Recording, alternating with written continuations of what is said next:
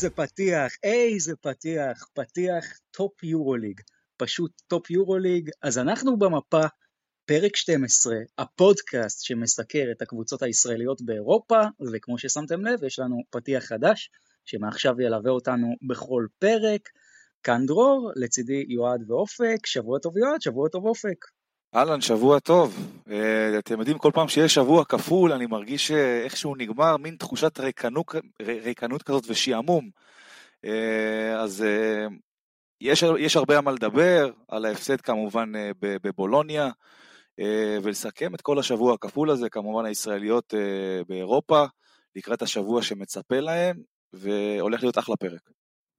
כן, פתאום, מה, רק משחק אחד בשבוע? כאילו זה... מה, אני עכשיו צריך לחכות עד חמישי? כן, זו תחושה מעצבנת כזאת. שבוע טוב, חברים. כן, שבוע טוב וחנוכה שמח, אה, חנוכה חג יפה כל כך, וכל המאמנים של הקבוצות הישראליות שלנו באירופה יזכו לזלול סופגניות ולהדליק חנוכיות בקבוצות שלהם, אז מגיע להם מברוק על זה.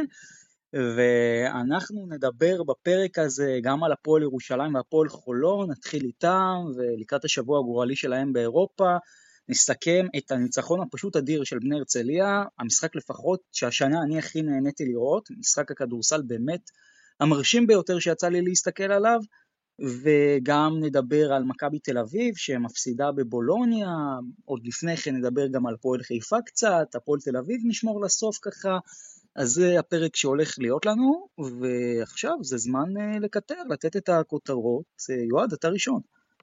אה, כן, אני ראשון, אז הכותרת שלי היא בסקוניה.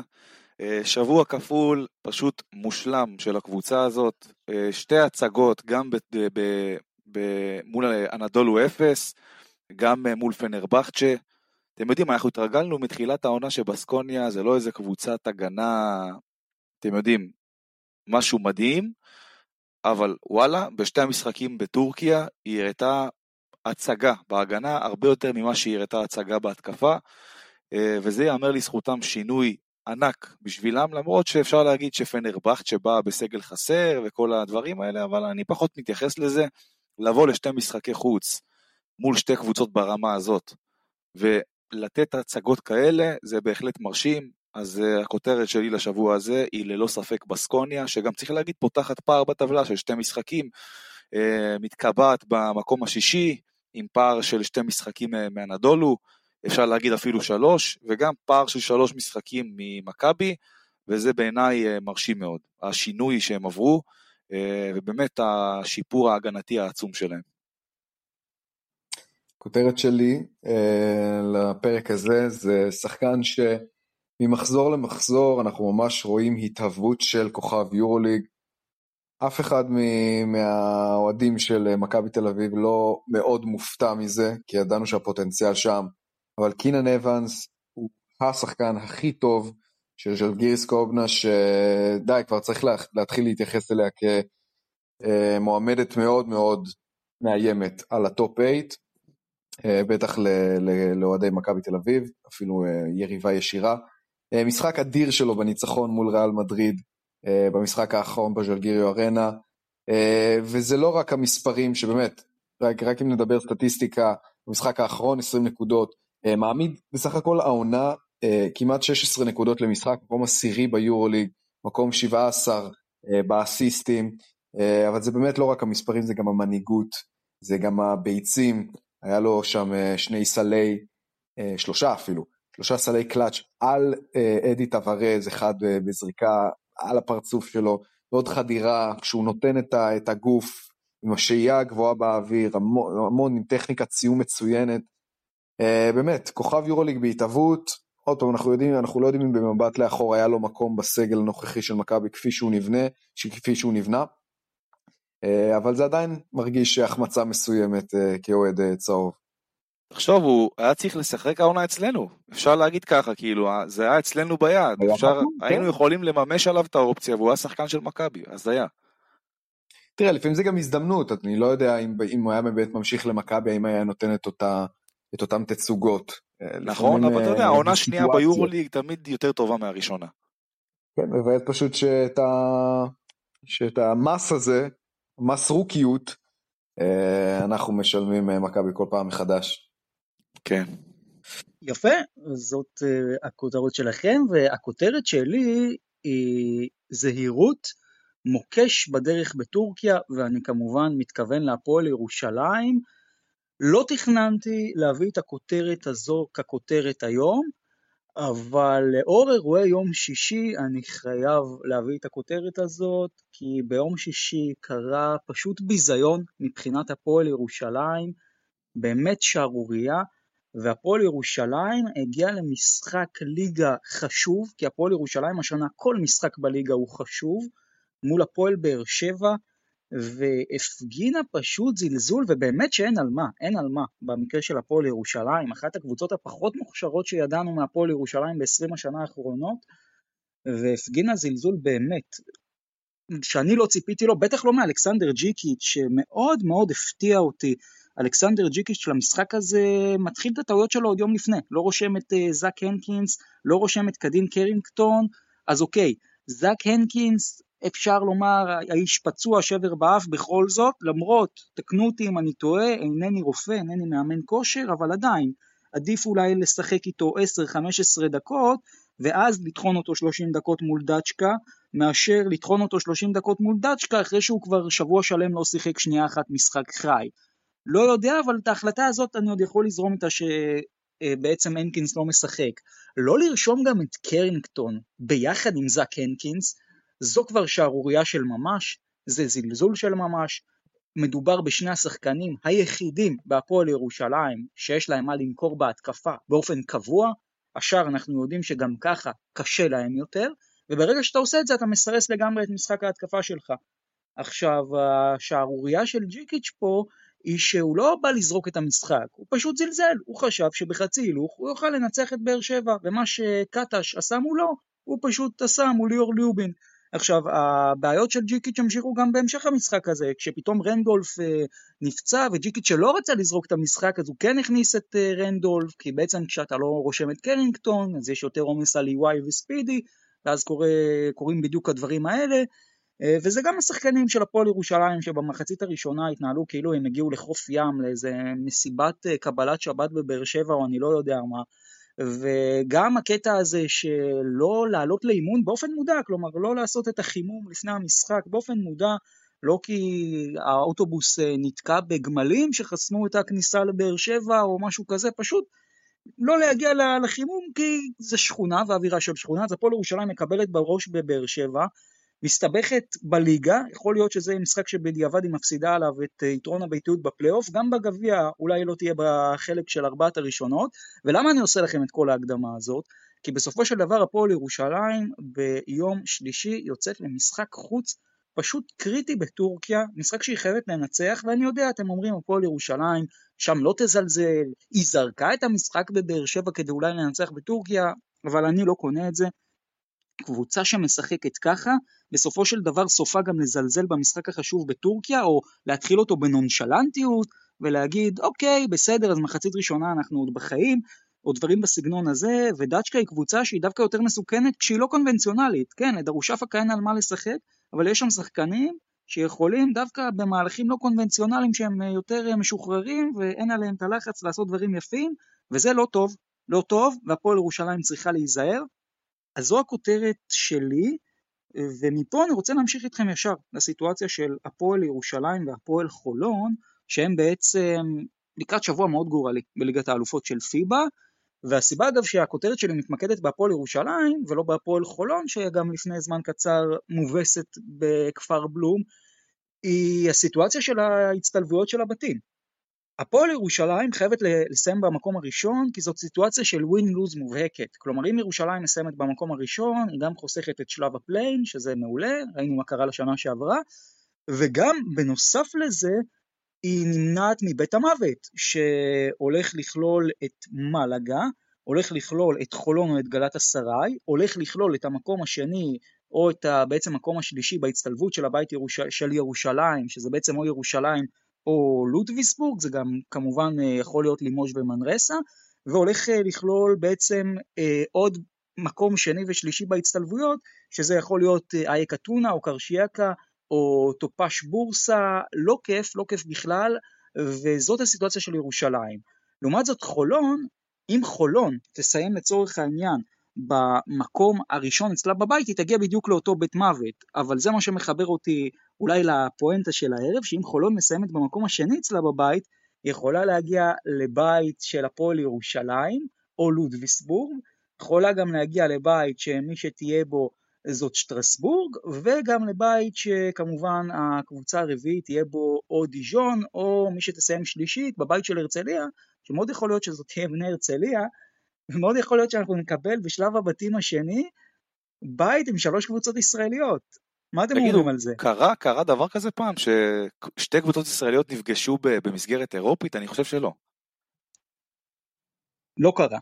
לא, לא קרה, אני, אני מאוד רוצה שזה יקרה, כי זה באמת יהיה מאוד מעניין לראות איך שתי קבוצות ישראליות באות, אחת מול השנייה, בלי ההגבלות של הליגה הישראלית, באות בסגלים המלאים שלהם ככה, ובאמת איך, איך, איך הן הולכות אה, לתפקד כאילו, זה באמת יהיה מאוד מעניין לראות. אני, החלום שלי שזה יקרה. תשמע, יכולה להיות התכנות מאוד גבוהה לזה, כי אם ירושלים תסיים ראשונה וחולון שנייה, או הפוך אגב, אם חולון תסיים ראשונה וירושלים שנייה, והקבוצה שתסיים במקום השני תעבור את שלב ה play-in, וכשרואים את ההצטלבויות זה מה שצריך לקרות, אז בסופו של דבר זה מה שיהיה. לגבי הרצליה אז רק אם היא תסיים במקום השלישי והפועל ירושלים תסיים במקום הראשון, אז אלו ההצטלבויות. מה שמעניין אותי אופק, תראה הפועל חולון היא לא בסיטואציה כמו ירושלים, כלומר זו סיטואציה קצת מורכבת של win lose lose win, כלומר אם הם מנצחים בבלגיה הם אמנם חוסכים את שלב ה play-in, אבל כנראה אוטומטית מגיעים לבית יותר קשה, עם מלאגה שכרגע נראית הקבוצה הכי טובה במפעל יחד עם טנריף. אם הם מפסידים, אמנם הם כן ייאלצו לעבור את שלב ה play-in, שהם גם יכולים ליפול בו, לא מול קבוצה קשה, כנראה מול אה, איגוקיה או שקשיר, אבל בסופו של דבר, אה, מבחינת אה, הפועל חולון, בסיטואציה שלה, אם היא בעצם מפסידה בבלגיה, היא כנראה תגיע לשלב בתים שני יותר קל. אני בכל זאת חושב שגם הפועל ירושלים והפועל חולון, שדרך אגב נמצאות בסיטואציות די דומות, שתיהן תלויות אך ורק בעצמן, לשתיהן יש מאזן פנימי שלילי עם אה, הקבוצות שבאות אחריהן, גם, גם לודוויסבורג וגם גלת אסריי. אני חושב שהפועל חולון לא חושבת על סיטואציות כאלה והיא באה לנצח to stand, בתקווה באמת לבוא אפילו בראש שקט לשלב הבא. גם אם היא תקבל פליי אין יחסית, יחסית אוויר, מה שנקרא. אבל היא לא, היא לא תרצה כאב ראש בשלב כזה.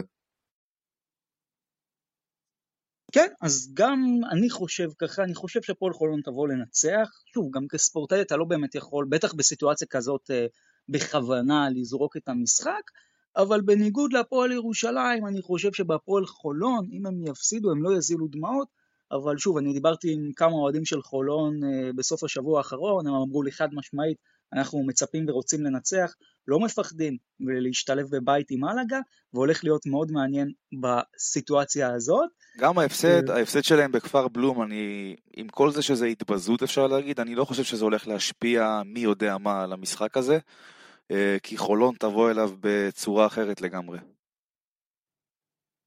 כן, צריך לומר, בסופו של דבר, הליגה זאת הליגה אירופה זאת אירופה, ועוד נקודה אחרונה, רק לפני שנעבור להרצליה, השלשות של חולון וירושלים, פשוט קטסטרופה במחזור האחרון, ירושלים 2 מ-17, חולון 6 מ-29, בעייתי מאוד, ונקווה בשבילם שבמשחקים המכריעים לפחות הדבר הזה ישתפר. כן, הפועל ירושלים אז... מחזיקה בתואר מפוקפק עד כה. העונה, שהיא הייתה חברה בשני המשחקים הגרוע ביותר העונה, והטוב ביותר העונה, אם שבוע שעבר דיברנו על המשחק מול נס ציונה כמשחק אה, כנראה הטוב ביותר שהיה עד כה בליגה. אמ, המשחק שהיה מול הפועל באר שבע זה היה... חבל שזה היה יותר מאוחר והייתה נכנסת שבת כדי, כדי לסגור את הטלוויזיה, אבל זה היה פשוט מזעזע, כן. אחוזים נוראים של שתי הקבוצות, אה, עיבודי כדור, אה, שאלה לי אליכם, האם אתם חושבים ש... סתם כי זה פשוט גם בגלל מה שקרה עכשיו להפועל חולון ומה שקרה בשישי להפועל ירושלים, האם הפועל ירושלים והפועל חולון עושות קצת מכבי? כלומר, הגישה הזאת של אירופה חשובה, אה, בראיונות יגידו שהליגה זה הלחם והחמאה, אבל אין מה לעשות, אה, זה קצת פייק. והם בהחלט, הם בעיקר עושות. הראש שלהם באירופה. אני, אני איתך, חד משמעית הן עושות, למרות שאני חושב ש... ב... אתה יודע, אני חושב שזה זה כן אה, נכון לעשות אה, דבר כזה, להוריד הילוך בליגה, אפילו קצת לזרוק משחקים, אבל אתה יודע, זה רק אם יש לך לוז צפוף ברמה מטורפת, אה, ואתה חייב גם לחלק עומסים. בשיטה של לא ה-BCL. אני לא... כן, אבל תשמע, בשיטה של ה-BCL אני לא יודע אם זה באמת אה, דבר שמצריך אה, אה, לעשות אותו, כאילו, אתה... יש שם משחק, יש, יש שם שבועות שיש לך שבועיים הפסקה ואתה לא משחק בכלל, אז בוא, כאילו, אה, מאיזה עומס אתה חושש? בדיוק, אתה ב- מבין על זה אני? מדבר. אם זה בא מהרקע ה... ה... כאילו, לנהל את הרוטציה כמו שצריך, אה, למנוע עייפות אה, שתמשיך לכל, לאורך כל העונה, זה אני יודע איך שהוא מבין, אבל זה לא המצב בקבוצות שמשחקות ב-BCL. ואם זה בא באמת מהמקום המנטלי, כלומר שהשחקנים קצת בהילוך שני וקצת זורקים, פה לדעתי זה כבר, זה כבר אה, בעיה שיכולה להוביל לכדור שלג. אה, כי זה קצת, בתחושה שלי לפחות, אם אתה ספורטאי ואתה זורק במשחקים הכביכול לא מעניינים, יכול להיות שאתה לא תגיע מספיק מוכן מנטלית למאי-יוני. כדורסל זה משחק של מומנטומים, וקבוצה שנכנסת לאיזה ברוך של הפסדים, לא בהכרח יכולה לשלוט עליו. ואני לא חושב שהפועל ירושלים והפועל חולון זורקות את המשחקים האלה, אני חושב שהן פשוט לא היו טובות במחזור האחרון, אבל אני גם חייב לומר עוד משהו לגבי כל הטענות האלה על עומס משחקים, זה פשוט פיקציה.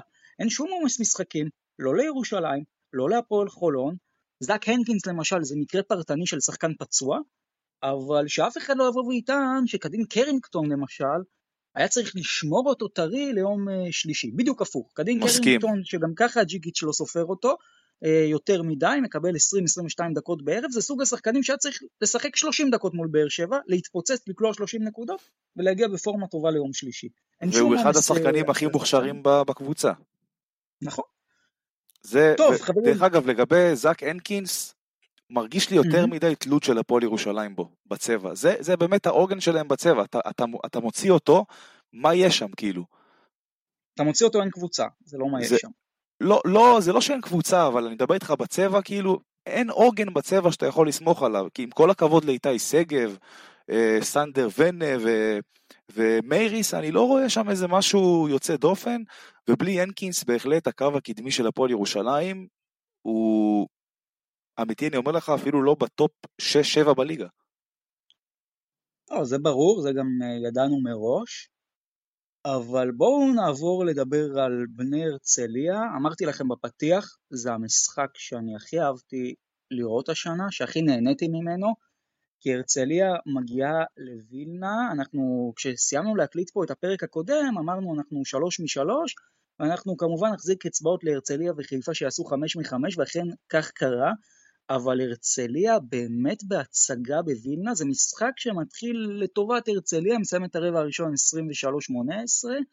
ואז ברבע השני קורית התפוצצות מטורפת, פשוט הצגה של כדורסל של הרצליה, היא עושה שם ריצת 27-9 בשבע-שמונה דקות הראשונות של הרבע, כבר עולה ליתרון 50-27, אז אתם מכירים את זה שקבוצה לאט לאט ככה מורידה טיפה רגל מהגז, הם חוטפים שלשה בסוף הרבע השני, שמורידה את ההפרש שלהם אה, בשביעית בעצם, וזה כבר רק 53-35 במחצית. הייתה תחושה שריטה סבילנה תבוא ותתפוצץ במחצית השנייה, וזה בדיוק מה שקרה. פה גם ראוי לציין אה, בעצם לגנות את השופטים של פיבה, שפשוט החליטו במשחק הזה ברבע השלישי להצטרף אה, לקבוצה הביתית, ועל כל מאבק על הריבאונד לשרוק לוז בול פאול לרעת הרצליה, וגם הרחיקו את סנדי כהן באמת על אחת, אחת השטויות שבאמת זה פשוט לא לעניין מה שהם עשו שם, אבל הרצליה דווקא כשהיא עם הגב אל הקיר, שהיא כמעט מאבדת את היתרון, שווילנה כבר עושה ריצת 39-19, כשזה 69-66, מתפוצצת שוב ברבע האחרון, מנצחת 101-90, משחק ענק להרצליה, ובאמת גם כל השחקנים שם, אפשר לציין אותם לחיוב. אני רוצה לציין את מוריס קמפ, שלדעתי ניצח על כולם, 33 נקודות, 11 ריבאונדים. תגיד, מה, מה יהיה עם השחקן. הזה? מה יהיה עם מוריס יואב, כאילו, הוא הגיע. הוא הגיע מפוזיציה של שחקן אפור שעושה עבודה שחורה, פתאום הבן אדם נהיה לך כוכב, דופק לך מדדים, 40 מדד אה, ביד אליהו, פה עוד הצגה, מה, מה, מה הלו"ז עם השחקן הזה? כן, לדעתי השווה את השיא של BCL יכול להיות? 37 מדד? כן, לא אם סב- אני לא טועה כן. זאת השוואת שיא. אם אני לא טועה צריך לבדוק את זה שוב, אבל הוא שבר שם איזה שיא, ואם אני לא טועה זה במדד.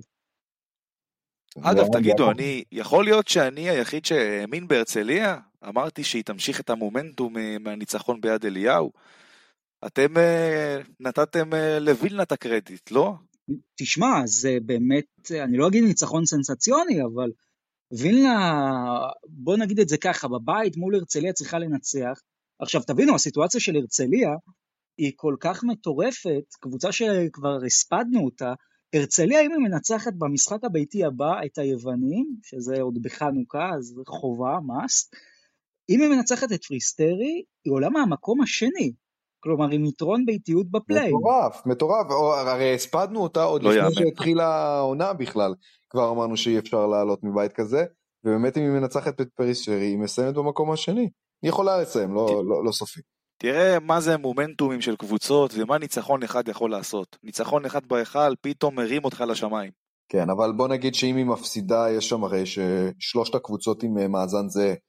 אה, ובוא נגיד שהפסד שם, וזה כבר, כל העסק מתחיל להתבלגן, וזה כבר הפרשים צריך פנימיים. ל- להוציא מחשבונים, לא? לא, לא, זה מאוד פשוט. אם. הרצליה, מאוד פשוט, לא. אם הרצליה מפסידה ליוונים, אז היא צריכה פשוט לקוות שטנריף תנצח את אה, ריטה סבילנה. כי אם ריטה סבילנה תנצח והיוונים ינצחו, זה יהיה בית של 4-2, 3-3, 3-3, 2-4, ואז הרצליה האחרונה. להרצליה יש שובר שוויון טוב מול וילנה, ומול היוונים זה לא משנה, כי כרגע הם באותו מאזן. אז מי שתנצח... שורה פשוט תחתונה, יהיה- הרצליה חייבת לקחת את פרישטרי בבית. אתם חושבים שהיא תעשה את זה? אני חושב שהיא יכולה לעשות את זה בהחלט, כן. היא יכולה. זה כן. לא יהיה קל, אבל היא יכולה. אם אני לא טועה, מתי- במומנטום שהיא נמצאת בו? עכשיו היא יכולה. באיזה יום המשחק? משחק ביום אה, רביעי. יום רביעי. אמ, כן, כמו שאמרת, חנוכה, מכבי המציאה את ה... לנצח אה, את היוונים בחנוכה. זה חג המומנטום- המכבים בכלל. תשמע, זה חג המכבים, זה לא חג ההרצליאנים. בסדר, אנחנו כולנו יהודים, כולנו אה, בניו של האל. בכל אופן, אני מקווה שבאמת זה מעמד מלחיץ. הם יודעים מה מונח על הכף, ולשחק ב- במגרש הביתי זה גם לא קל. פרשטרי קבוצה מאוד מאוד מוכשרת, אה, ווסיליס לא יעשה חיים קלים לבני הרצליה. טוב, נחזיק אצבעות. נר הרצליה, אה, שעה תשע שעון ישראל, יום רביעי, נר רביעי של חנוכה. אם היא מנצחת את אה, פרישטרי, זה באמת דבר מדהים, ואם היא תסיים במקום השני בבית המוות, שכולנו דיברנו עליו, אני חושב שכולנו כבר שכחנו מכל הסיפור עם אורן אהרוני ופתיחת העונה הרעה. אה, עוד בסוף היא גם יכולה להשתחל בקלות לשמונה הראשונות בליגה, אז בהרצליה מתחילים לחייך. עוד uh, מקום שמתחילים לחייך בו, או יותר נכון ממשיכים, כי כל העונה מחייכים שם, זה בהפועל חיפה. יועד, ספר לנו מה הפועל חיפה עושה באירופה השבוע. אה, כן, הפועל חיפה אה, נתנה משחק אה, מצוין מאוד מול אה, בודיבילני קייב. אה, אנטוני איקי, כהרגלו עם הצגה, 16 נקודות, 3 מ-6 ל-3, 10 אסיסטים אה, ו-19 מדד. אה, באמת מוביל את הקבוצה הזאת אה, מצוין בכל מה שקשור בזירה האירופית. מקבל גם כמובן עזרה מקדים אלן, עמית שמחון, והפועל חיפה באמת נמצאת בפוזיציה מצוינת ביורופ קאפ, בניגוד לליגה הישראלית, שם היא קצת יותר מגמגמת, ואני חושב גם שיש פה קשר לבנייה. אני חושב שהיא נבנתה יותר טוב ליורופ קאפ מאשר לליגה הישראלית, אה, אבל אם אתם שואלים את, אה, את ראשי הפועל חיפה, מה, מה אתם חושבים? הם יעדיפו לעלות ביורופ קאפ או בליגה הישראלית? סתם אה, אני, זה מעניין אני חייב. לשאול, אני חייב לשאול שאלה, למה זה תמיד או-או? כלומר, למה אי אפשר להיות טובים בשני המפעלים? למה זה תשמע, כדי? להיות טוב בשני המפעלים, אתה חייב זרים ברמה, ישראלים ברמה, שיכולים לתרום לך גם באירופה, גם בליגה, ואני כרגע בהפועל חיפה, חוץ מעמית שמחון, לא רואה איזה ישראלי שיכול לתרום להם גם בזירה האירופית.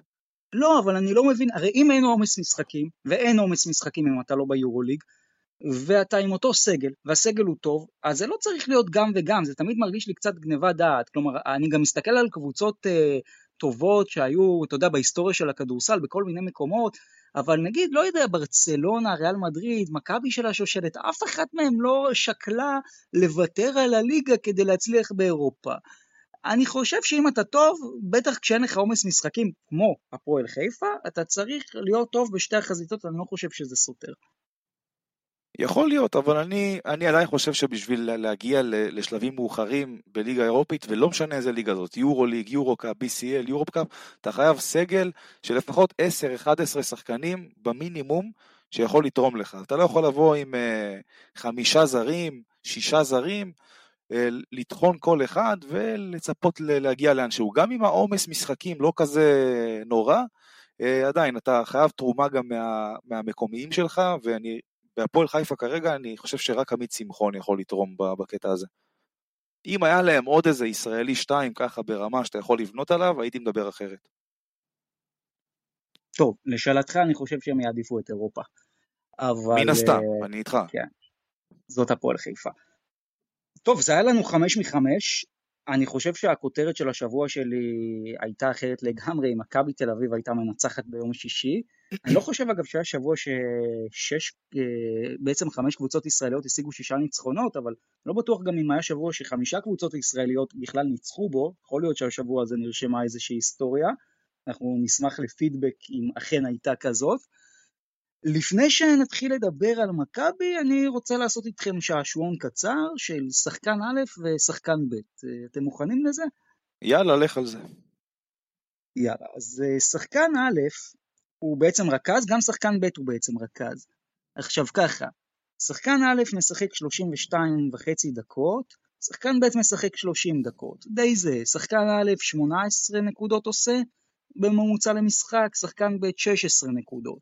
שחקן א' קולע 54% ל-2, 40% ל-3, 89% מהקו, שחקן ב' אחוזים די דומים, 52% ל-2, 45% ל-3, 93% מהקו, שחקן א' מוסר 7 אסיסטים, שחקן ב' מוסר 5 אסיסטים, שחקן א' לוקח 3.5 אה, ריבאונדים, שחקן ב' 1.5 ריבאונדים, ובגזרת המדד שחקן א' עושה באזור ה-19.5 מדד בממוצע למשחק, ושחקן ב' עושה 16 וחצי, סך הכל שני שחקנים תסכימו איתי מאוד טובים, מי בעיניכם יותר דומיננטי או יותר טוב? קודם כל, מבלי לדעת מי הם, אני יודע ששחקן א' זה לורנזו בראון, עליי, עליי אתה לא יכול לעבוד מה שנקרא, וכמובן שחקן א', תשמע, שחקן א'. אופק, מה אתה אומר? אם אני חושב, האם אני צודק, קינן אבנס? רגע, רגע, שנייה, חכה, חכה. אל תגיד מי זה, מי, מי זה שחקן ב'. אוקיי. יש לי תחושה שאני יודע מי זה. תגיד לי אם אני טועה או צודק. וסה מיסיץ'. לא, לא, זה לא מי שאתם חושבים כרגע. הפתעת אותי. אוקיי, מי זה? לא, זה לא, זה לא וסה מיצ'יץ', אבל אופק אתה עם שחקן א' או שחקן ב' פה? אמ, כן, אני חושב שהזהות של שחקן א' היא די ברורה, כי אין הרבה שחקנים שעושים אה, שבעה אסיסטים ביורוליג. אמ, מעניין אותי, קצת קשה לי להגיד, אני רוצה להיות חכם בדיעבד, אבל אני אלך... כן, שהוא לא יביא לך פה פתאום איזה שם ענק שמתעלה על לורנזו, ואתה אומר כאילו, מאיפה יגיע השם הזה? אני אביא לכם שם ענק, אני אביא לכם שם ענק, אבל חכו עם זה שתי דקות. בואו רגע נסכם מה שקרה בבולוניה. ואז גם תבינו איך זה מתחבר לזה. אז מכבי תל אביב מגיעה לבולוניה, משחק שהיא מאוד רצתה לקחת אותו וכבר היה בידיים שלה. לדעתי סיפור המשחק הזה הוא הרבע האחרון, מה שקורה שם ברבע האחרון זה באמת דברים שלא רואים בדרך כלל. מכבי כבר מתחילה את הרבע הזה באיזה 4-0 מנומנם, ככה 4 וחצי דקות ראשונות, התוצאה הייתה חמש וחצי דקות לסוף המשחק, 66, 59 אה, למכבי, לא סליחה, 64-57 למכבי, זאת הייתה התוצאה. ואז בולוניה בעצם קולעת צל ראשון, מצמקת לחמש, עוד דקה וחצי ככה מכבי קולעת עוד צל זה 66-59, ומארבע דקות לסוף המשחק יש 14 פוזיישנים עד ממש 48 שניות לסיום, בולוניה מנצחת בכולם. כלומר, שבע התקפות, מכבי תל אביב או מאבדת כדור או מחטיאה, שבע התקפות בולוניה עושה נקודות, לאט, בזהירות, ופשוט הופכת את התוצאה מ-66-59 ל-72-66 לטובתה. קטש גם לוקח בזמן הזה שני פסקי זמן, מכבי מפסידה 78-73, ובעצם פשוט בגלל קריסה במאני טיים, מפספסת הזדמנות ענקית להשלים דאבל באיטליה, ולגבי מה ששאלתם, אז שחקן א', שחקן ב', אז שחקן א', חברים, זה לורנזו בראון, כמו שאמרתם, שחקן ב' זה שרס ב-2003-2004, שתבינו. הלכת עכשיו, רחוק, אדוני, הלכת רחוק. הלכתי מאוד רחוק, אבל שתבין מה אני רוצה לטעון פה. אני רוצה לומר שלורנזו בראון הוא כל כך דומיננטי במכבי, עוד יותר מששרס היה בעונת השושלת, גם כי אגב ליד שרס היו פארקר וניקולה ומייס, שאם שרס לא היה מופיע הם היו מופיעים, וליד לורנזו בראון פשוט אין אף אחד. אפשר להאשים את המאמן, אפשר להאשים את השחקנים, אבל בסוף, איך וירטוס ניצחה? שתי החלטות מאוד uh, פשוטות של סקריולו. אחד, הוא הבין את הטעות שלו עם ההוצאה של מילוש טרודוסיץ', שעוד נדבר עליו, ופשוט החזיר אותו למשחק. והדבר השני, הוא החליט להמר על לורנזו בראון, ולעשות עליו דאבל אפ כל פעם שהוא מקבל את הכדור, הוא גם היה יכול שחמישה שחקנים יקפצו עליו, זה לא היה משנה, כי ברגע שאתה מוציא ללורנזו בראון את הכדור מהיד, מכבי תל אביב, הנה 14 פוזיישנים, לא מנצחת באף position. כן, אין ספק, תראה, מהרגע שסקריולו הבין את הפואנטה, נתן ב box and one ללורנזו בראון, מכבי הפסיקה לתפקד. מכבי פשוט הפסיקה לתפקד. ג'יילן אדמס, בהופעה, באמת, אין לי מילה לתאר את זה, הופעה פשוט מזוויעה. אה, וגם צריך אה, להזכיר כאן שבדקות שיפתח זיו שיחק אתם הרגשתם ירידה ברמה? אני הרגשתי אפילו עלייה ברמה. הוא לא הפריע, הוא לא הפריע, הוא נתן עבודה מצוינת בהגנה, אם לא שמתם לב. אה, לא באמת השפיע על המשחק ברמה ההתקפית, אבל אתם ראיתם שהרמה פשוט לא ירדה שהוא היה על המגרש, ואני חושב שהוא צריך לשחק יותר. אני בהחלט חושב שהוא צריך לשחק יותר. גם מביא אנרגיות מחודשות. אה, נכון, ונתן נכון מאוד. חדשה. בכדורסל בדיוק. זה לא הכל כישרון. ו... עכשיו כן, גם צריך להגיד שה... עכשיו גם צריך להגיד שהחמש שה... דקות האחרונות, ה box and one על לורנזו בראון, די ממחיש ומבליט עוד יותר את התלות של מכבי בו. זה בהחלט נקודת תורפה רצינית שאנחנו נצטרך לפתור, אז נכון, אפשר להגיד בולדווין לא משחק, חסרה צלע בקו האחורי וצלע משמעותית וחשובה, כי תכלס בס, בסקור אני חושב שהוא השני בקבוצה, אמ, אבל שוב, זה פתרון שאנחנו נצטרך, אה, זה, זה דבר שאנחנו נצטרך לפתור, כי אי אפשר באמת להיות תלוי בשחקן אחד כל כך הרבה. אה, עכשיו לגבי וירטוס, אתם ראיתם, מילוש תאודוסיץ' שיחק 22 דקות. להוציא את ה-22 דקות האלה זה 18 דקות בהם וירטוס משחק כדורסל פשוט איום ונורא. אתה רואה שם שחקנים מפחדים מהצל של עצמם, מפחדים לזרוק לסל, לא יודעים פשוט מה לעשות על המגרש, ושמילוש משחק אתה רואה קבוצה אחרת לגמרי. מילוש משאיר שם, משאיר שם שחקנים ללאפים, לדנקים, לזריקות פנויות, פשוט שולט בכל הקבוצה, ולצערו של סקריולו, מילוש תאודוסיץ' לא, לא יכול לשחק 40 דקות. אם הוא כן היה יכול לשחק 40 דקות ברמה כזאת, וירטוס בולוין הייתה ממוקמת בטבלה הרבה יותר גבוה ממה שהיא עכשיו. אמ, אבל מכבי בהחלט פה יצאה בתחושת פספוס ענקית, כי זה משחק שהיא הייתה צריכה ויכולה לקחת. תראה, עד הרבע, עד החמש דקות של הרבע האחרון, אני באמת, בעיקר מחשבות טובות היו לי על עודד קטש. גם ניהול חילופים טוב, אה, בסיטואציה לא פשוטה, אה, עם בעיית עבירות של הקבוצה וגם הפציעה הלא ברורה הזאת של ניבו שלא היה ברור אם הוא יחזור, ובסך הכל ניהל את הרוטציה טוב. אה, ברבע השלישי עשה התאמות מאוד מאוד יפות, התאמות הגנתיות בעיקר, והפתיע את, את בולוניה ש... ושיחק על המוגבלויות שלה ועל היעדר הכלייה שלה מבחוץ. ובגדול היה נראה שבאמת אפשר להגיד אחלה עודד. ובאמת בחמש דקות האחרונות, לא יודעים להגיד אפילו הוא שחמט של, אה, של סקריולו, אבל כן, נו, חפרו על, על ה box and one, אבל זה באמת, אחד ה... box and one לא משתמשים היום כמעט באירופה, זה, זה, זה יותר הגנה של, אה, של תחילת המילניום.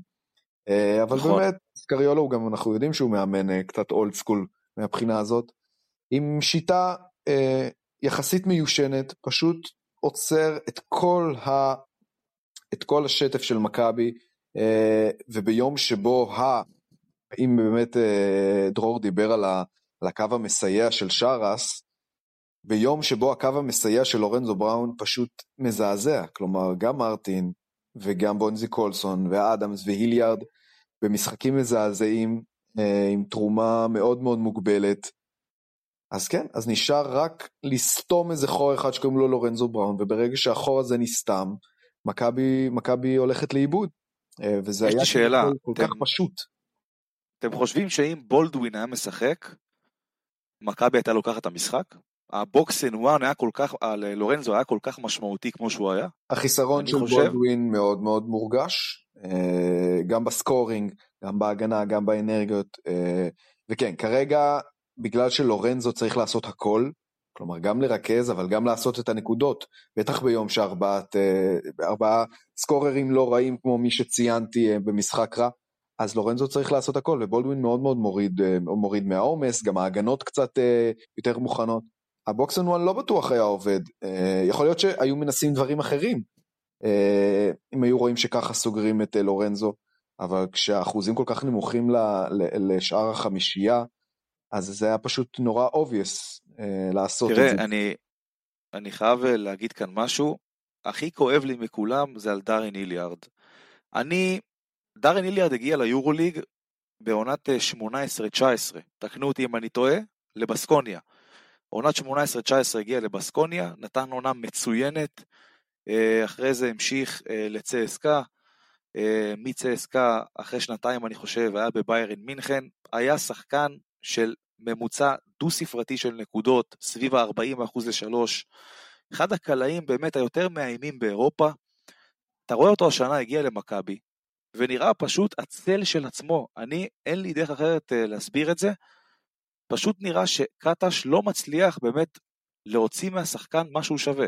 כן, זה לא רק... איליארד, זה לא... מה, מה איליארד עשה מול אה, וירטוס? 14 דקות, 2 נקודות, 1 מ-5 מהשדה, ריבאונד, חטיפה, איבוד, ומינוס שלוש במדד, אמנם שמונה בפלוס מינוס, אבל... זה תראה, זה, זה, זה שחקן שמאז שהוא הגיע ליורוליג הוא עבר תחת מאמנים אדירים כמו אה, פרסוביץ', איטודיס, אה, טרנקיירי, אה, עם, באמת עם קבוצות עם שיטות, אה, קבוצות מאומנות וטובות שעשו פלייאוף, אה, ועכשיו אתה רואה אותו פשוט בא. אני לא רואה shooters play אחד שמשחקים בשבילו, אני רואה שפשוט ההתקפה פשוט מתעלמים ממנו. ואתה יודע, איך שיש איזשהו סוף שעון, הבלחה, הוא מנסה לייצר לעצמו, וצריך להגיד שבזה הוא פחות טוב. אה, ולא הגיוני ששחקן כמו איליארד משחק על המגרש, שהוא קלעי באמת, לפחות לפי השנים האחרונות, אחד הטובים ביורוליג שהיו, לא מקבל תרגיל כליאה אחד, לא משחקים עליו פעם אחת. אני ראיתי תרגיל כליאה אחד השנה, וזה היה לרפי מנקו. אתה מבין עד כמה העניין פה לא, לא בריא ולא מאוזן, כאילו, אני באמת לא מבין איך אפשר לקחת את אחד הקלעים הטובים ביורוליג בשנים האחרונות ולגרום לו להיראות ככה. כן, אה, בוא נגיד שהביטחון של, אה, של דארן הילארד הוא מאוד מאוד נמוך, אתה רואה את ההיסוס בזריקה, הוא גם לא מצליח להביא את עצמו, בסך הכל הוא כן שחקן שיכול אה, לייצר גם לעצמו קליעות נוחות, לא רק catch and shoot, גם אם זה ה step, גם תוך כדרור, ב pick and roll. כן, אבל זה לא הפורטה שלו, בזה אתה רואה שהוא פחות טוב. לא מסכים, אני חושב שאם אתה הולך אחורה ל... לאחד הכלים החזקים שלו, זה דווקא היצירה מכדרור, גם לאחרים וגם לעצמו. לא, דווקא לא ה-catch and shoot. אה, אני חושב, שה... אני חושב שזה נובע מהביטחון. אני חושב שברגע שיהיה לו ביטחון, אתה תראה אותו גם מייצר יותר וגם קולע יותר, אבל אני חושב שזה, אתה יודע, כקבוצה זה אמור להתחיל ברמת ההפעלה שלו כקלעי, קודם כל. אחרי זה שהזריקות נכנסות והכל הולך והכל שוטף, אתה נותן לו את הכדור שייצר לעצמו ויעשה סלים. כן, זה, דר, יותר, זה, זה דארן איליארד. זה גם יותר מאכזב כשבולדווין לא נמצא ונוצר החלל הזה שהוא משאיר אחריו, שבאמת האמנתי שהשבוע האחרון, אחרי גם המשחק הטוב אה, מול ולנסיה, אה, אולי יצליחו להכניס את דארן איליארד לעניינים ושאיכשהו יצא משהו מתוק מכל החיסרון של בולדווין, וזה לא קורה. אה, זה, זה פשוט לא קורה וזה נורא חבל כי ידענו שדארן הילארד יכול להיות אחד הברומטרים של מכבי תל אביב בתחילת בקיץ וזה פשוט פשוט לא קורה. ומכבי כרגע משחקת עכשיו עוד נקודה, עם כל הכבוד לרומן סורקין. מישהו תורן ש, שבולט. כן, עכשיו תראה, רומן סורקין, אנחנו אוהבים אותו מאוד, עם כל הכבוד אבל, זה שחקן בגרף התקדמות מרשים מאוד, אתה לא יכול לבנות על זה לאורך זמן. אלכס פויטרס נפצע אה, כמעט שלוש שבועות עבר, עברו, מאז הפציעה שלו, ומכבי לא, לא הביאה מחליף. מכבי עדיין לא הביאה מחליף, אני באמת שואל את עצמי למה היא מחכה. בסדר, אפשר להגיד השוק דליל, אין הרבה שמות מתאימים, אבל אם באמת רוצים, יכולים למצוא מחליף מתאים, ואני חושב שמכבי פה צריכה למהר מאוד בקטע הזה. כי אנחנו ככה לא נוכל להחזיק לאורך זמן. אבל אני רוצה לחזור איתך רגע לעמדות של הגארדים, כי אני מסכים איתך, למכבי יש בעיה מאוד קשה בגבוהים, אבל בסוף אנחנו יודעים שבכדורסל המודרני, מי שמנצחים משחקים אלו הגארדים. ואוסטין הולינס למשל, שעוד לא דיברנו עליו, אז הוא, אנחנו מדברים על איליארד שלא פוגע, אבל אוסטין הולינס לא משחק בכלל. אוסטין הולינס שלוש דקות, שתי החטאות, אה, שתי עבירות, מינוס ארבע מדד, מינוס שמונה בפלוס מינוס, פשוט קטש לא סופר אותו. אדמס כן משחק, אבל אדמס לא כל כך היה טוב מול בולוניה, לא נעים להגיד, הגארד השני בטבעו במשחק מול בולוניה היה יפתח זיו, ומכבי תל אביב, אתם, מה אתם חושבים? זה, זה הגארדים עצמם, זה המאמן, זה פשוט לא הגיוני, כי יש פה סוללה של כישרון, ופשוט אה, כלום לא הולך. תראה, אני חושב שקטש, אה, לגבי אוסטין הולינס, אני חושב שקטש פשוט הפך אותו לשחקן של משחקי הבית. זה שעולה, נותן את האנרגיות במשחקי בית, תשימו לב, הוא משחק יותר בבית מאשר בחוץ. זה גם צריך אה, להזכיר. אה, לגבי איליארד, הבנו כבר שהוא וקטש זה לא סיפור אהבה, אה, ובהחלט אני חושב שקטש פה טועה. הוא טועה מאוד שהוא לא נותן גם לאולינס את הדקות במשחקי חוץ. אולינס זה שחקן שיכול להפעיל לחץ חזק מאוד על הכדור, לחטוף כדורים, לגרום ל, לרכז של היריבה קצת להתעייף, קצת אה, אה, לאבד את הראש, והוא טועה פה. הוא טועה פה, הוא יהיה חייב את אולינס, גם בבית, גם בחוץ, הוא יהיה חייב את איליארד, את היכולת כליאה שלו, ללא ספק, אה, והוא יצטרך באמת לחשוב על פתרון בשביל להוציא את המקסימום משניהם. כי הוא יהיה חייב אותם. אני רוצה להתחבר למה שאמרתי קודם על קאטה, שבאתי להחמיא לו אחרי שלושה וחצי רבעים. Uh, הרבה בגלל שהיה נראה שהוא קצת יוצא מאזור הנוחות, uh, גם עם הרכבים שלא, שלא, שהוא לא ניסה הרבה, גם עם הרכבים מאוד מאוד גבוהים, כשקולסון בשתיים ומרטין בשלוש, uh, ויפתח זיו שנתן לו דקות, והיה נראה שזה קצת מבלבל את בולוניה הרבה פעמים, uh, זה לא, כדורסל זה לא בהכרח כישרון, ואם אתה משנה פתאום איזה משהו uh, מפתיע מהספסל, לפעמים זה משבש את כל, את כל המשחק של היריבה. ובסופו של דבר היינו הרבה פעמים אה, לועגים ליאניס על זה שברגעים המכריעים הוא זונח, לא משנה מה הלך על המשחק, מי השחקן החם מי לא, הוא בסוף הולך עם מה שהוא מכיר וזה עם סקוטי ווילבקי. ובדומה למה, ש, למה שיאניס עושה, דומה למשחק הזה. בא כביכול הדקות המכריעות, שגם היו הדקות הכי גרועות של מכבי במשחק, זונח את מה שהיה עד כה במשחק, מעלה שוב את לורנזו בראון אה, שינסה את הכל, מחזיר את אדמס, למרות דקות טובות של יפתח זיו. אה, באיזה מין, לא יודע אם זה אקט פחדני, אבל בסופו של דבר ברגעים המכריעים הוא ניסה לחזור למוכר והאהוב, אה, והפעם זה נכשל אה, באופן קולוסלי.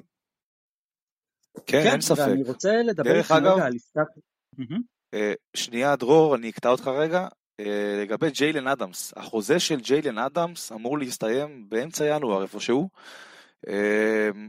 אתם חושבים. שאנחנו צריכים להאריך לו עד סוף העונה? אני בספק רב. אני חושב שאנחנו לא צריכים להאריך לו את החוזה, ואנחנו צריכים ללכת על רוטציה של גארדים, כמובן בשילוב החזרה של וייד בולדווין, לורנזו בולדווין, אה, אוסטין הולינס, דארן איליארד, ולתת את הקרדיט ליפתח זיו עם ג'ון די, ללכת על חמש גארדים ביורוליג, להוציא את אדמס, אה, וללכת עם זה בכל הכוח עד הסוף. אתם חושבים שאדמס ראוי בכלל להישאר פה עד סוף העונה? עם מה שהוא נתן עד עכשיו? תראה, אדמס לא. אני חושב שג'יילן אדמס הוא מאוד. הופעות טובות איפה? אפשר להגיד, אתה יודע, נגד חולון בליגה, אה, לא, נגד... אה, אה, בוא, בוא אני אפרק את זה יותר. אדמס כרגע מקבל ציון נכשל במכבי. יחד עם זאת, בגלל כל הסיטואציה עם יפתח זיו, וזה גם מה שבאתי לומר. יפתח זיו, אני חושב שהסיטואציה היא לא מכבדת לא אותו ולא את קטש, ואם זיו לא רוצה להיות במכבי, אז בעיניי הוא פשוט לא צריך להיות במכבי, ופה המפתחות בידיים של מכבי, ולטעמי הם צריכים כן לשחרר אותו לקבוצה באירופה ולא קבוצה ישראלית אם קיימת כזאת, כי לדעתי זה יהיה ווין ווין סיטואשן.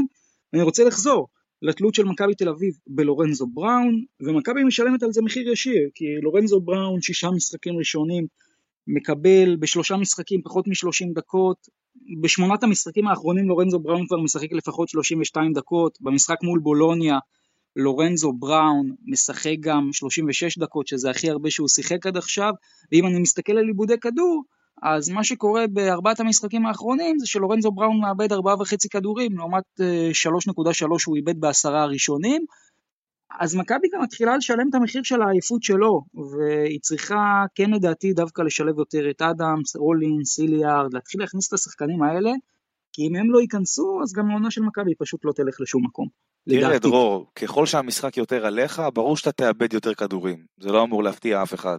וככל שאתה מקבל יותר את ההחלטות, ברור שככה תאבד יותר. אז אני חושב שב... וכמובן, כמו שאמרת, זה גם חלק מהעייפות. אז אני חושב שבמקרה הזה, שבולדווין יחזור, אנחנו נראה קצת אה, רגיעה בעניין העיבודים של לורנזו. כן, זה מאוד הגיוני. Uh, כרגע הקו המסייע של uh, הקו המסייע של לורנזו הוא לא קיים. הוא all by himself.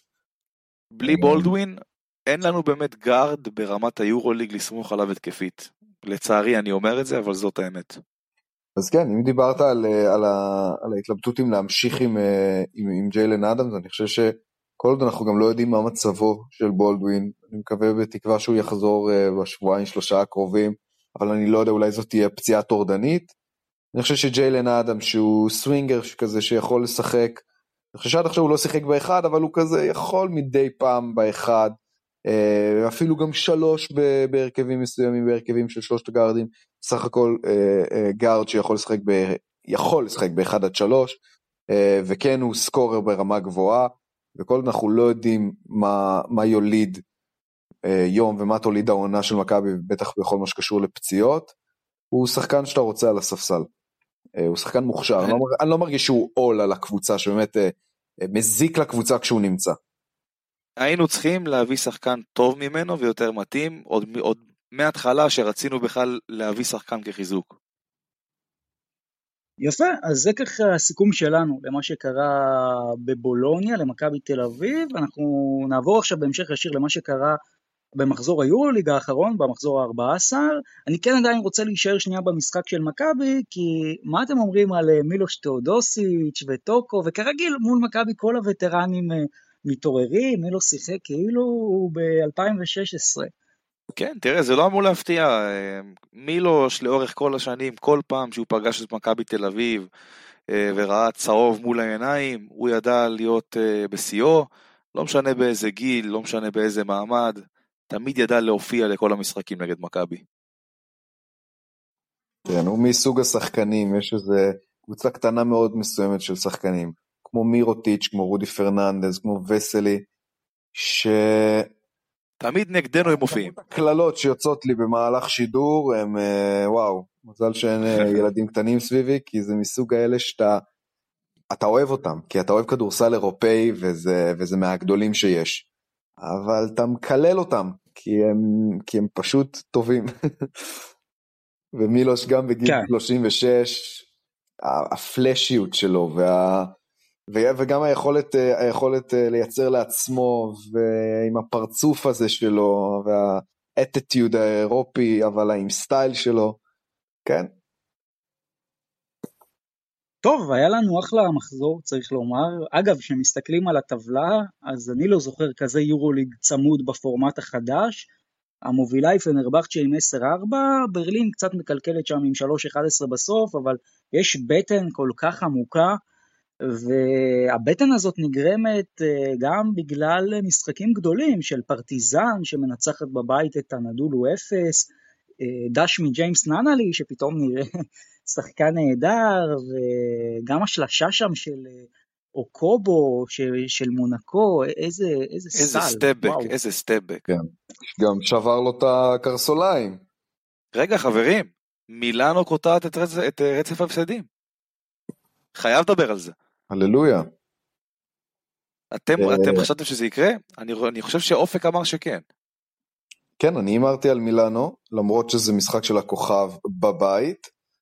אה, הרגשתי שזה צריך לקרות, גם הכוכב שזה ייעצר וגם מילאנו שזה ייעצר, והייתה לי תחושה שהפעם התבררה כנכונה, אה, והלכתי עם מילאנו. אה, בגדול משחק שהם יכולים לצאת ממנו מעודדים, אחוזים יותר טובים באופן יחסי ממה שהם התרגלו אליהם, שחקנים קצת יותר צוברים ביטחון, ובוא נניח שגם אם מילאנו תשתפר וקצת תעלה על איזשהו גל חיובי, אני חושב שהיא יצרה לעצמה וצברה לעצמה אה, פער גדול מדי. תראה, אני לא חושב, תראה, הפער כרגע בין מילאנו למכבי זה שלוש וחצי משחקים, אם אתה מכליל את הניצחון של מכבי במילאנו. זה לא פער בלתי סגיר, אתה יודע, פתאום רצף הפסדים כזה של מכבי משום מקום. אה, רצף כזה שהמשך מומנטום של מילאנו ואתה מדבר אחרת.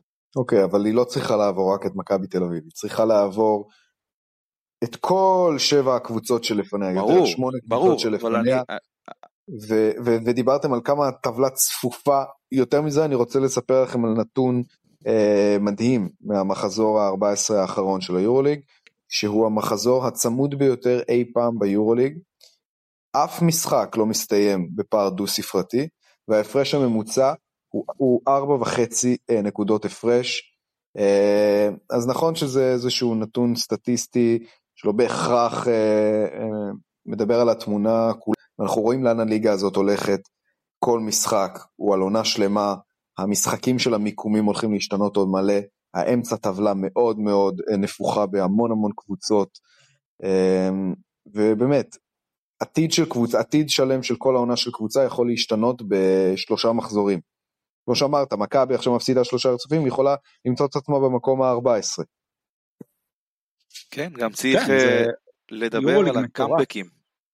קבוצות פה נקלעות לפיגורים של 20, 25, ומוכרות את זה כאילו כלום. וילרבן בוא גם... נדבר על קאמבק אחד, בוא נדבר על הקאמבק היפהפה של וילרבן ועל דקולו, שהפעם הוא לא קולע סל ניצחון, אלא מוסר אסיסט מרהיב אה, לנועה. אה, אולימפיאקוס כבר אה, חמש אה, מחמש, כלומר חמש חמש בעשרה משחקים האחרונים, לא כזאת מעל המפעל, אבל וילרבן פשוט כל משחק מביאה את זה. לא יאמן, תראה, אני... אולימפיאקוס פתחה בסערה, אני חושב שהם הובילו כבר בשיא איזה 22 הפרש, אני לא ראיתי את וילרבן חוזרת מזה, והופה, משום מקום, פתאום שלשות נכנסו, הלך אה, לווילרבן כמה דברים, ומשום מקום דפקו את הקאמבק הזה. זה באמת משחק לפנתיאון. אה, דרך אגב, די מזכיר את המשחק בהיכל מול אולימפיאקוס, אמנם מכבי לא פיגרה ב-20, היא פיגרה ב-10-12, אבל זה די מזכיר, די מזכיר את זה. אה, ובאמת, היורוליג השנה, כל משחק, קבוצה, רבע שני, עולה ליתרון של 20-25, אתה באמת לא, לא יכול לדעת אם זה גמור או לא. אתה לא, אתה לא יודע מתי תגיע אה, מתי יגיע קאמבק, אם בכלל, אתה לא יודע מה, מה יקרה, וכמובן שזה חלק מהשבועות הכפולים, מהעייפות, כי אתה לא יכול לתת באמת 40 דקות רציפות בכזאת רמה, במיוחד שאתה משחק שתי משחקים בשבוע, אה, וזה די מסביר את העניין של הקאמבקים המטורפים האלה. אה, דרך אגב, צריך להגיד שגם בברצלונה מול פנתנאיקוס, ההפרש כבר שם מגיע למחוזות ה-20 ונגמר שם באזור החד ספרתי, אז הנה עוד מקרה. אה, וזה באמת אה, מרהיב מאוד, אה, וכיף, כיף לראות את הדברים האלה, את כל הקאמבקים האדירים האלה. כן, וברצלונה, רק אני אומר, כרגע היא בפורמה בינתיים הכי טובה ביורוליג, על פניו, כשמסתכלים על העשרה משחקים האחרונים, היא היחידה שהשיגה שמונה ניצחונות, ובהחלט מעניין לראות איך יימשך, ולא רק מעניין לראות איך יימשך, גם מעניין להמר על זה, ואנחנו נעבור להימורוליג. כרגיל, אז יש לנו בעצם שבוע אחד, לא שבוע כפול, חוזרים למתכונת קצת יותר מצומצמת, והוא מתחיל עם פנרבכצ'ה שמארחת את פרטיזן בלגרד, ופרטיזן מגיעה אחרי ניצחון, ניצחון מאוד מאוד חשוב מבחינתה, שקצת אולי מחזיר אותה לחיים, פנר אחרי הפסד. האם הקבוצות ממשיכות במומנטומים זהים, או שמא פנר מנצחת? מה המצב? ז'ליקו ברדוביץ', ז'ליקו ברדוביץ' חוזר לאיסטנבול. מה מצב הפצועים אצל פנרבכצ'ה? כלומר, מוטלי אמור לחזור? מוטלי עדיין בחוץ לדעתי, וסקוטי ווילבקין אמור לחזור באזור שבוע הבא או שבועיים כזה. כן, סביר אז שלא ישחק מול פרטיזן.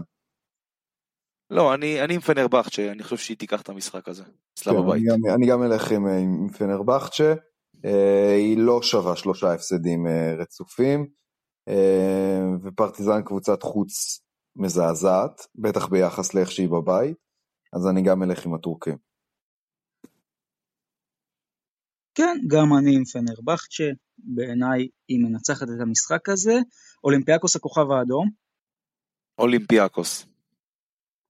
אולימפיאקוס. טוב, אתם מסבכים אותי, כי גם אני חושב ככה, אולימפיאקוס. אלבה ברלין, מכבי תל אביב, הפעם אני אתחיל, אני אפתיע אתכם, או לא אפתיע אתכם. אני הולך עם הקבוצה עם המאזן הטוב יותר במפגש הזה, אלבה ברלין בבית, 2 מ-6, מכבי תל אביב בחוץ, 1 מ-7, אז אני עם אלבה ברלין. אני עם אלבה ברלין, גם. אני אלך עם מכבי תל אביב. עכשיו רגע, אני חייב להגיד כאן, אני עם אלבה ברלין, כי אני, אני, אני חושב דבר כזה. מכבי תל אביב בשתי משחקים האחרונים, הורידה את היריבות שלה לסקור נמוך, אה, והראתה דקות טובות בהגנה, אבל פה זה היה מול שתי קבוצות לא מרשימות ברמה התקפית. כאן מכבי תל אביב פוגשת, לפחות ברמה התקפית, וואחד מכונה משומנת, אה, ואני חושב שאנחנו הולכים להתקשות מאוד. לעצור את זה. כן, וזה גם מסוג המכונות המשומנות שכשהיא מתניעה, לך, לך תעצור את זה. אה, ואם בדיוק. תיתן תצוגות כמו בתחילת העונה, זה יכול להיגמר באזורים שמכבי מכבי תחטוף שם אה, תבוסה, והיא לא רוצה את זה. בכל זאת אני חושב שמכבי אה, עדיפה. נכון שמתישהו הרצף של אה, אלבה צריך להיגמר, אז למה שהוא לא ייגמר במשחק בית מול הקבוצה ש... שהיא השק חבטות של כל הליגה הזאת, בתחושה לפחות, גם אם זה לא באמת מדבר מבחינת המאזן. אבל לא יודע, אני בתחושה שמכבי תיקח את זה. יהיה מעניין זה בטוח. בסקוניה מול וירטוס בולוניה. אני הולך עם וירטוס, תגידו, היה משחק פה שלא הימרתי על וירטוס? שאלה טובה, צריך uh, לעשות בדיקה ולראות, אבל אני אלך עם בסקוניה, היא תמשיך את המומנטום המדהים שהיא, שהיא נמצאת בו. כן, אני חושב שבסקוניה וגם בפער גדול. אמ, וירטוס, ואני חושב שבמשחק אה, האחרון מול מכבי תל אביב, שבאמת הייתה לי הזדמנות ממש לרדת לפרטים, במשחק שלה היא קבוצה אה, מאוד מאוד בעייתית. אני לא יודע אם אוג'ילי אה, ישחק, כי הוא, כי הוא שחקן מאוד מאוד חשוב אצלם, אבל היא קבוצה מאוד מאוד בעייתית, ובסקוניה היא כל כך מרעננת, בטח בבית, אז לדעתי זה ייגמר אפילו בפער של 15 צפונה. ריאל מדריד וילרבן? ריאל מדריד. ריאל מדריד. לא יודע, אתם כל כך נחרצים. תראה, וילרבן נמצאת עכשיו באיזה סוג של היי כזה, עם איזה 2-3 ניצחונות רצופים, ריאל בא אחרי ההפסד בקובנה, ריאל תיקח את זה. כן, משחקים שדקולו חי מהם, אבל אני גם, אני גם אלך עם ריאל מדריד, למרות שאני ממש לא חושב שזה יהיה חד צדדי. והנדולו פנטינאיקוס. משחק מצוין. זה חתיכת משחק של שתי קבוצות שכרגע נמצאות ב- לא, לא בשיא כושרן, אה, אחרי שתי הפסדים, אני אלך עם הנדולו. אני גם אלך עם הנדולו. אה, כן, שתיהן סופרות שני הפסדים רצופים, אה, ושתיהן מאוד מאוד חייבות את הניצחון הזה לביטחון, אבל הנדולו, הנדולו עדיפה לדעתי. אני גם חושב שבכדורסל ההתקפי הזה שהולך להיות שם נדולו תנצח. ויש לנו את קובנה שמארחת את ביירן מינכן, ופה אני חושב הגדולה של טרינקיירי תבוא והוא ייקח את זה בחוץ.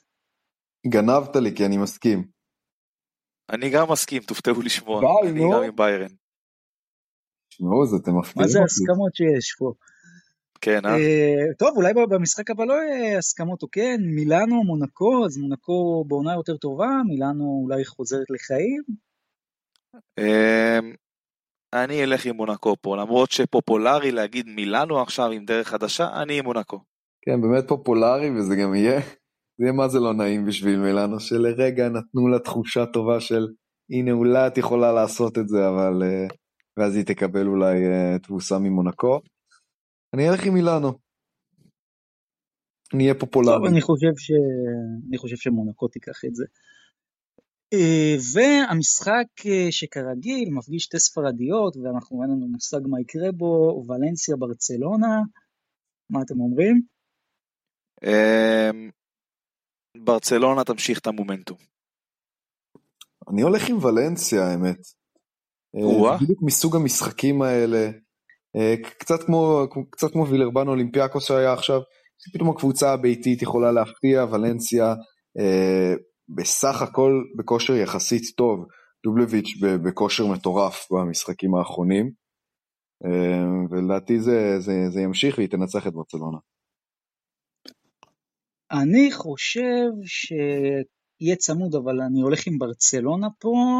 אגב, אם ולנסיה הייתה עם כמה ניצחונות פחות בטבלה, הייתי הולך איתה, אבל די, זה מוגזם. ולנסיה לא יכולה להיות בתמונה של ה top 8, בעיניי לפחות. אז אה, זה ההימור שלי.